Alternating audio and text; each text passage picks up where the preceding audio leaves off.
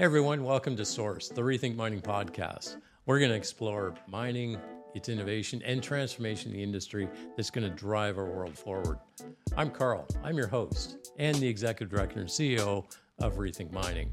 What we're going to do with this podcast is meet some really interesting people, talk about the industry, talk about innovations, talk about new technology, and explore what's actually possible and what we can do collectively to create the minerals and metals that are necessary to drive our world forward. I hope you join us. Yeah, so uh, on podcast today, we're really fortunate to have uh, Roby Stancel joining us. And if you don't know Roby, you should. So we're going to have a great conversation. He's been involved in mining, other industries, startups, VCs, et cetera. He's got a really, really interesting, cool background and coming to us from Germany via Joburg or something like that. So Roby, welcome today. well, thanks, uh, thanks, Carl. So um, you know, I've, I've known Roby for about 10 years, and we're always talking about the mining industry, the state of the industry, what we need to do different, how to get there. So I'm kind of curious, Roby, if you can share with us um, your thoughts on where the mining industry is today and where we need to go. And then we can dive into other pieces of that. Well, I, I could take the negative or the positive view.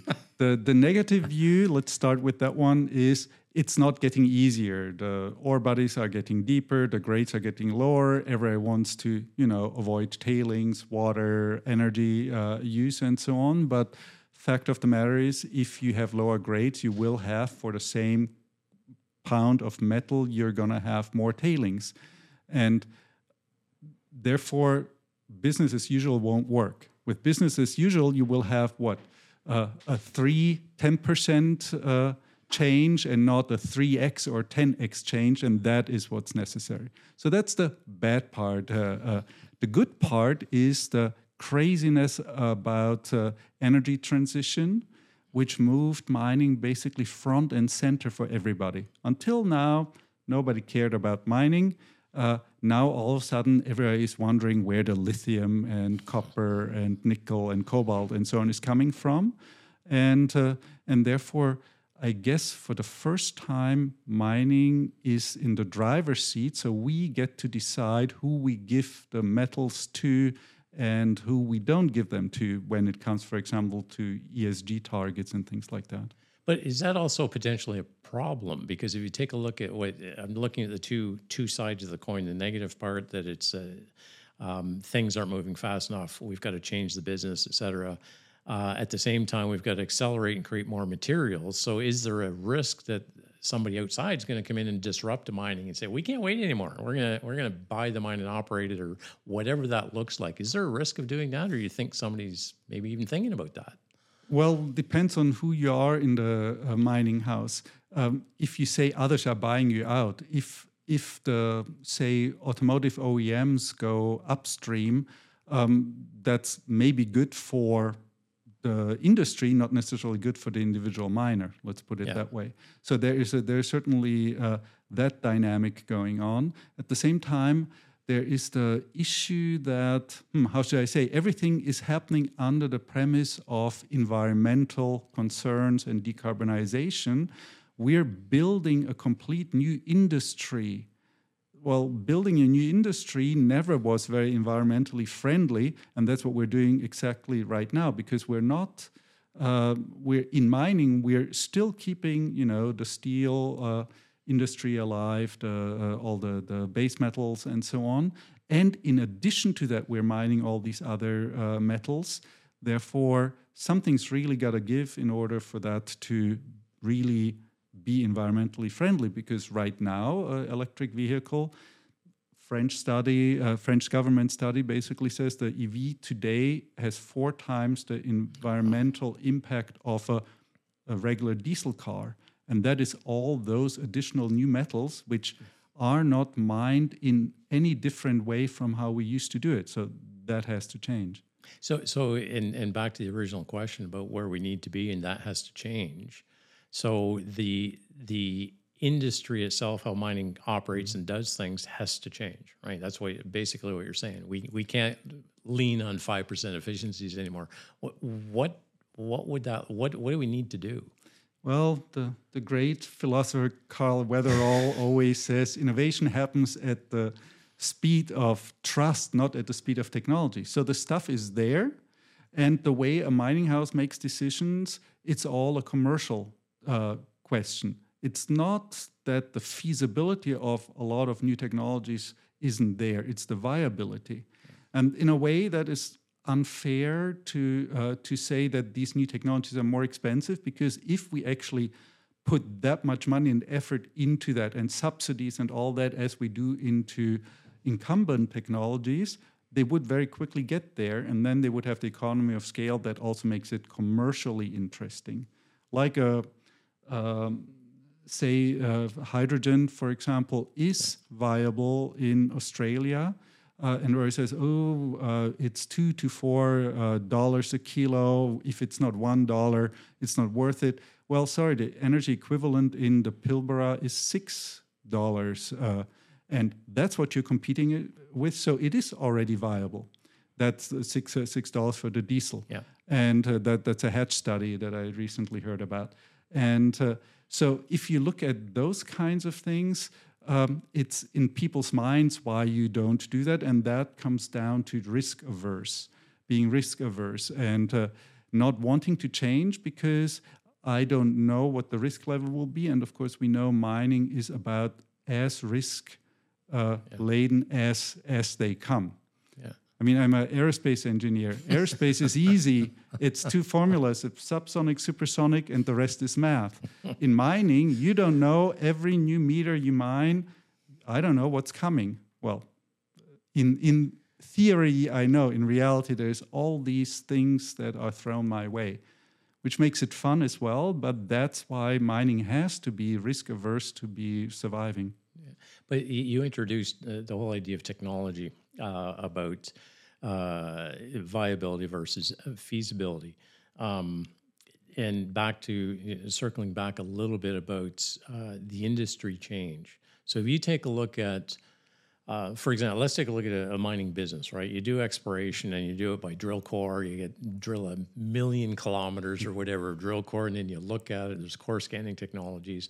Then you go, assume you're going underground. You do drill and blast using a jumbo that now instead of one drill has eight. And, and then you hoist everything up to the surface after you crush it, and then you process everything, even though 99% of it's waste. That model, in, in my opinion, that model is broken like it shouldn't work. And and there are probably technologies that are out, I, I know there are technologies out there that actually mm-hmm. change, for example, the business of mining, the flow sheet of mining. I'm kind of curious your thoughts on this idea of, uh, for lack of a better term, rethinking how we actually mine. Well, there's um, a lot of technologies that do exist, whether it's in other industries or in research or so, that mining really hasn't explored yet. There is, you know, ev- everything that's moving ions today in yeah. processing is super interesting. There's so much going on. I always jokingly say I uh, I love bacteria because they rarely take vacation and they are not unionized, um, and so therefore have them do the work. And they basically you feed them actually your waste product and a bit of sunshine maybe, and uh, and they will do the work for you, and they will create either tailings without the chemicals that we're grappling with or uh, no tailings at all. If I look, for example, at all the various plasma breaking technologies yeah. where you can, through sorting, uh, separate the metal from the rest, and all of a sudden there is no flotation uh, circuits and, and things like that. So the potential is there the question is who's going to jump in the deep end because mining, of course, wants to be fast followers for the most part. Well, well, it's interesting you said the bio side of things because um, a number of years ago there was a group we were working with. You know, like it, it, you know, there's a, there's bacteria surrounding every every mm-hmm. mineral underground. Right, it's there. Right, the populations are already there, and um, uh, you mentioned flotation as well. So the couple of questions, discussions we had early on, there's actually a group in Liège doing some of this work. There's another group in Quebec doing some of this work. Is um, what if you engineer bacteria to do the flotation instead? So you have green flotation. you can't engineer sulfuric acid. Like you're stuck. You can change the temperature, and that's about it. That's about all you can do, or you can change the strength. That's about it. Bacteria you can engineer to basically do the flotation, and you can engineer switches in them so that you have kill switches, or they do other things. And by the same token, with the bacteria that are underground, for example, the, the question I had, and the link back to other industries. This is a really cool um, work done at University of Liège could you use bacteria for a type of ore sorting? Could you, you know, attach like they do in the medical space, like fluorescence technology to the bacteria? So you're actually doing ore sorting with bacteria that are naturally occurring using technology from other industries at the mineral side. So all these sort of things exist. It comes out of other industries. Yeah, we're kind of stuck. Yeah, right? People say that's really cool. I got to go back to my day job. So how, how, do we unlock this? Like I agree, there's there's a lot of technology already out there. I was watching a YouTube video about ionic winds, you know, that were done with mm-hmm, mm-hmm. with NASA years ago. It's like this is really cool stuff. That stuff exists everywhere. How do we unlock that? How do we unlock the creativity and get miners and mining companies to actually do something, or is it up to other groups to do that? Well, uh, uh, so many rabbit holes I could go into on on why synthetic bacteria is difficult as opposed to naturally yeah. occurring because then you can actually use them not in a lab environment which would be a lot more controlled yeah. and therefore actually the chance for the process window to be uh, big enough to be successful is higher but of course it's more costly yeah. if i want to apply a bacteria say for tailings dam stabilization or for carbon capture a whole different rabbit hole uh, for um, for pelletization, yeah. uh, th- those kinds of things. I mean, companies like BindX exist and uh, and uh, many others, and all that does uh, does uh, exist today.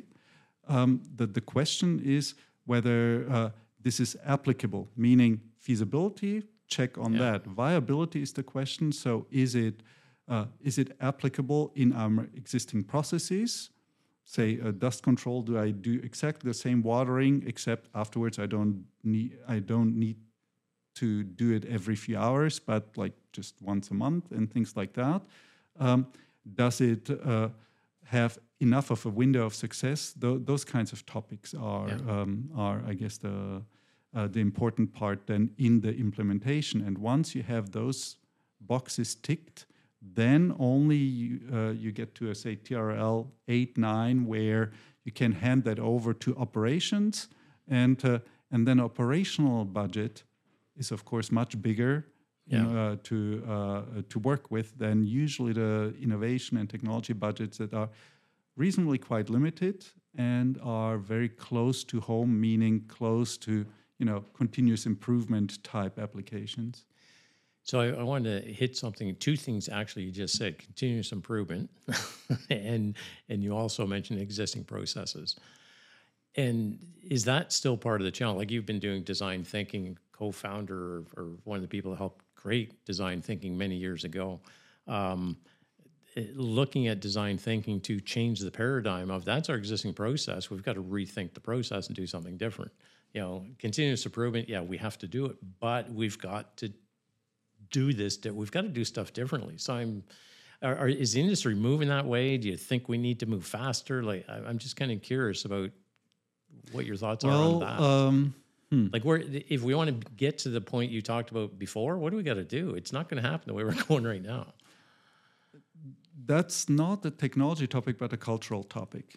I mean, yes. in, in my days at IDEO and, and Stanford, uh, to be a co-inventor of design thinking is nonsense because as far as i'm concerned design thinking is common sense yeah. and you cannot invent it you have it or you don't yeah. and some some of this is pretty obvious actually design thinking historically in the 50s came out of the same department at uh, stanford where maslow worked meaning motivation yeah.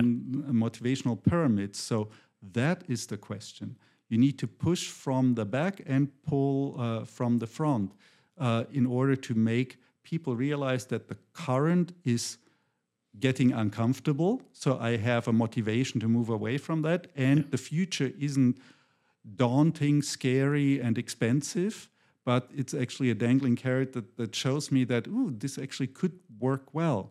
And then you dive into the cultural aspects of it. You change a company one person at a time. You need to start off on the top from the exco and work your way down and really look at what motivates which person in that organization and not necessarily only in their remit and their corporate role, but them as an individual. What drives them? Where what ego problems have they had? what went wrong in their early childhood, right? Egos on, don't on, exist. on that level, you need to look at what would not scare people to do that step. Yeah.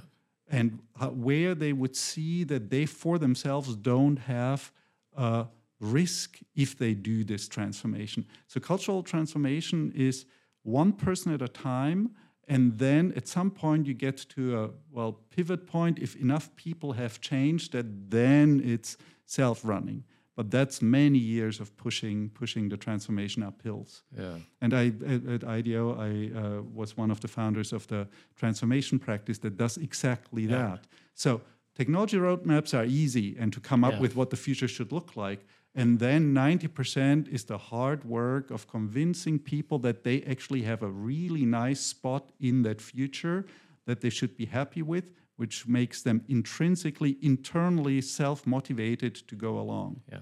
One, one famous quote is uh, um, you, you, uh, you can't force people to be motivated and uh, and that's exactly what sometimes is happening today yeah that you say okay from tomorrow you're all going to be agile and whatever whatever nonsense that doesn't work if yeah. people don't believe it themselves and that's again deep inside yeah. do i feel warm and fuzzy about doing this for whatever reasons only once i do that then i'm willing to actually be self motivated and have the energy to pull along as a uh, as opposed to be uh, pulled by somebody else. Well, it's funny you said that. It's all about cultural shift.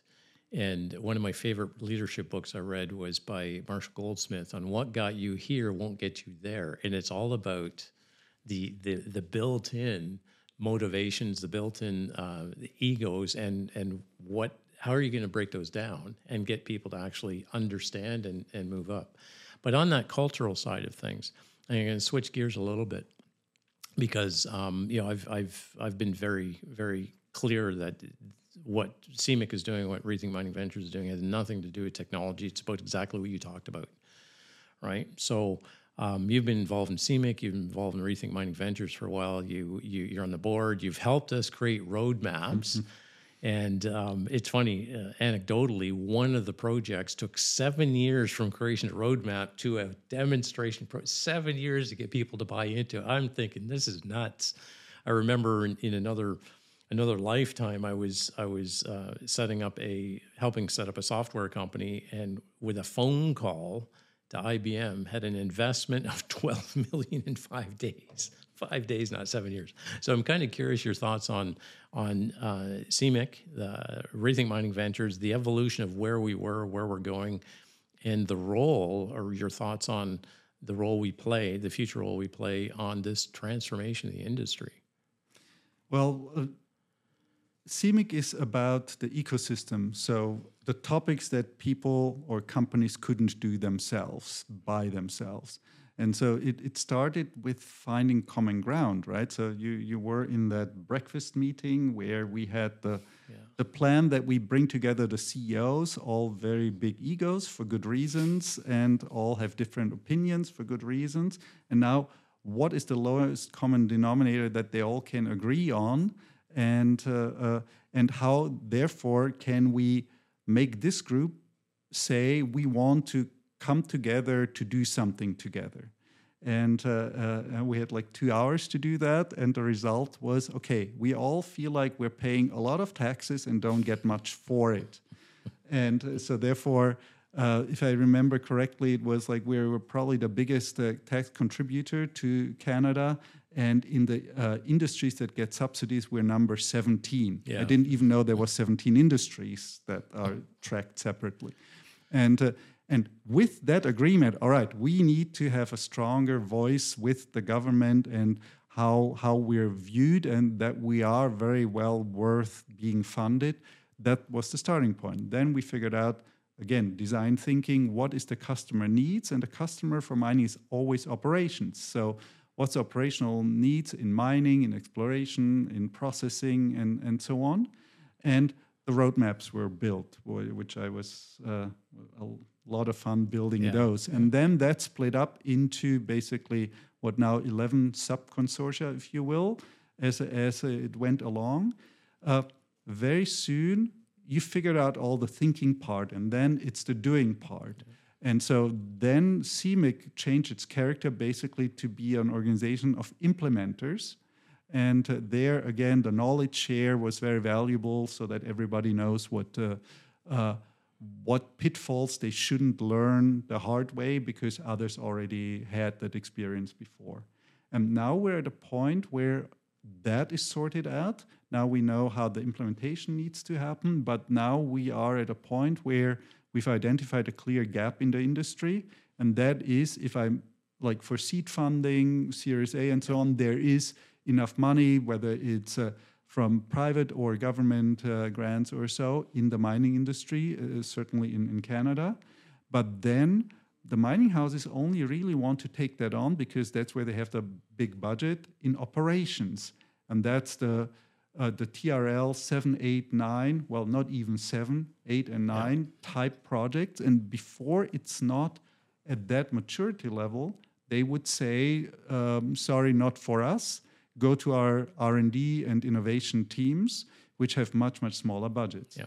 and so basically we are left with the gap that there's somewhere between series a b and c there is uh, it's beyond venture capital because it's double digit millions uh, uh, in, in terms of round funding and uh, and it's not part of operations yet which could invest 100 million but then they need all all boxes ticked, yeah. and then it's an operational investment on a feasibility level. And how do we fill that gap? That's that's missing. As a matter of fact, it's missing worldwide in the industry. All corporate VCs, um, you know, the usual suspects, yeah. don't cover that scale.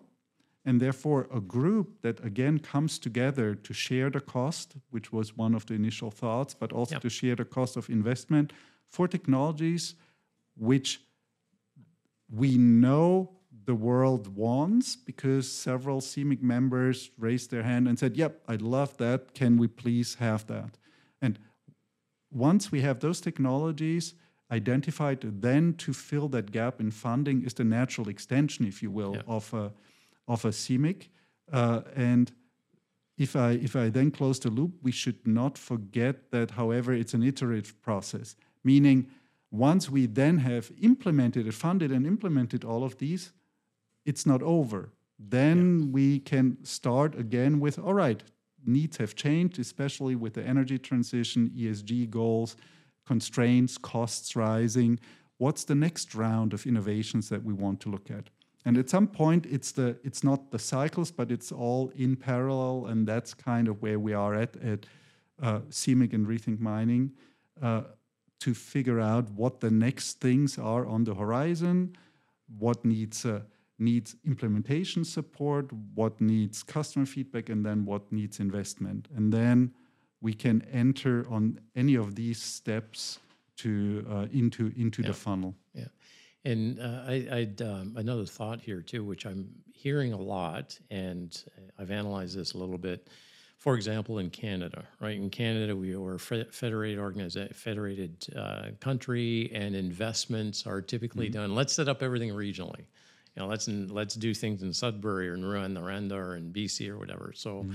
but if you extend that globally, we see the same thing. This regionalization, right? Let's let's do things in Brazil. Let's do things in Peru. Let's do things in Australia, and we'll connect all the regions independently because we're all replicating what we're doing anyway. I'm kind of curious about your thoughts on this idea of regionalization. It's it's not a bad thing, but we still need to break that down. I believe. I'm curious what your your thoughts are on this.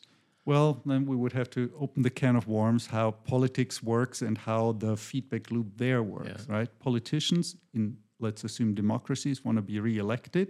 Reelection means votes and the vast majority of the public votes by their wallet. Yeah. meaning which subsidies, which taxes, and, and so on are good for me or not. Everything else is icing on the cake. It really Yep. comes down to uh, how do I financially make that decision? I mean, in a dictatorship, uh, it works differently, and in less sophisticated so-called democracies, it's also wallet. Uh, except Yeah. today, politicians don't give me, how should I say, uh, immediately uh, money. As as in some so-called democracies, literally politicians go around and hand out uh, uh, bills we do that a bit less overtly. We call uh, there's lobbying, and there is, of course, uh, promises of tax deductions and things like that. How it's done today, but that's the mechanisms, Yes. and so therefore um, there is there is a big uh, a big difference between representing your own national interests Yep. and doing good for the global industry. And uh, uh, I could go into uh, the artwork of my wife that goes exactly into that. It's, say, the United Nations. Everybody pretends to be united. Reality is, everybody wants to make sure their nation gets the biggest Yeah. piece of the pie. So the united part isn't relevant. Yeah. And so in mining, similarly, where are the organizations that look across uh, and uh, and don't care about this uh, because they don't say only get Canadian funding, but also Australian, South African, EU, Yeah. so the usual suspects. And uh, and how do we tackle that so that we we are trusted to make sure that all right the new jobs are distributed evenly because that's ultimately what this comes down to Well, and, and I, I guess my, my question was prefaced on the idea that mining is a global industry. They should be looking globally at solutions. And, and yes, they will do things in their own backyard. And you know, understand the government side. They will do things in their own backyard in the region. They have to, good citizens, right? But if they're, most of them have operations around the globe, and yet a lot of them are still focused on their own backyard for tech development and deployment and everything else. Uh, I was talking to the CEO of a software company many years ago. He said, "I don't care where it comes from. We're going to invest in whatever is relevant for my company." So, I- I guess my my my question related to the regionalization was, and this circles back a little bit now that CMIC and RMB are now operating in four countries, four continents. Is there is there still there is a role for an organization that breaks down those regional barriers to get that cross pollination so we're not replication is good but like you get yes. get further ahead if you're not so i'm curious. Uh, well, there's the, certain things are given. The the CEO and exco need to maximize shareholder return, yeah. and that has a lot to do with the taxes in the place where you're based, Okay. right? So therefore, that's that's a given. Yeah. But other than that, every asset is different.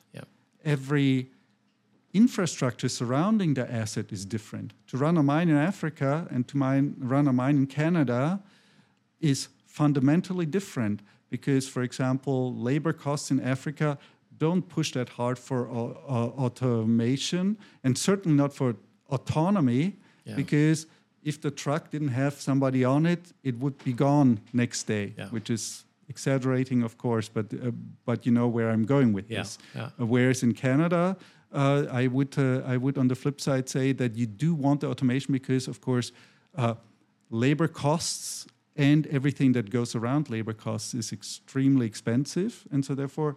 Uh, that alone already should force me to to work with people that are, say, experts in that region or so, because granted, global miners today are global. yeah It's not like very few companies only have uh, uh, mines in one jurisdiction. Yeah and that, that was the question i had right like it, it, they are global companies therefore doing some of this glo- on a global basis versus just our backyard makes sense And, and quite frankly, if you look at the engineers, the technology and innovation teams around the world, they all love to work together. Yeah, On a different level, on the uh, on the market level in their organizations, they might be fierce competitors. Yeah.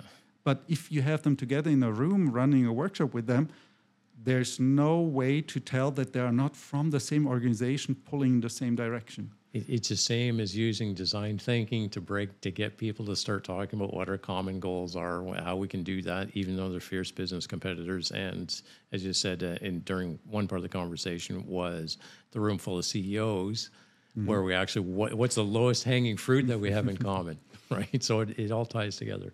So um, again, Roby, uh, thanks again. It's been great working with you for the last ten years. Looking forward to another ten or twenty or more, as we're all trying to uh, trying to uh, dominate the world of mining innovation. It's a lot of fun, and um, uh, looking forward to seeing some of this uh, podcast material out there and getting some reaction. So thanks again, Roby. Well, thank you, Carl. Likewise. Thank you for tuning in to Source. We hope you'll learn some valuable insights and really cool information about the mining industry and especially how it impacts our lives every single day. You want to stay tuned to what we're up to and the really cool innovations that are going on every single day? Connect with us on our social media channels LinkedIn, Twitter, or at our website, rethinkmining.org. Until next time, catch you later.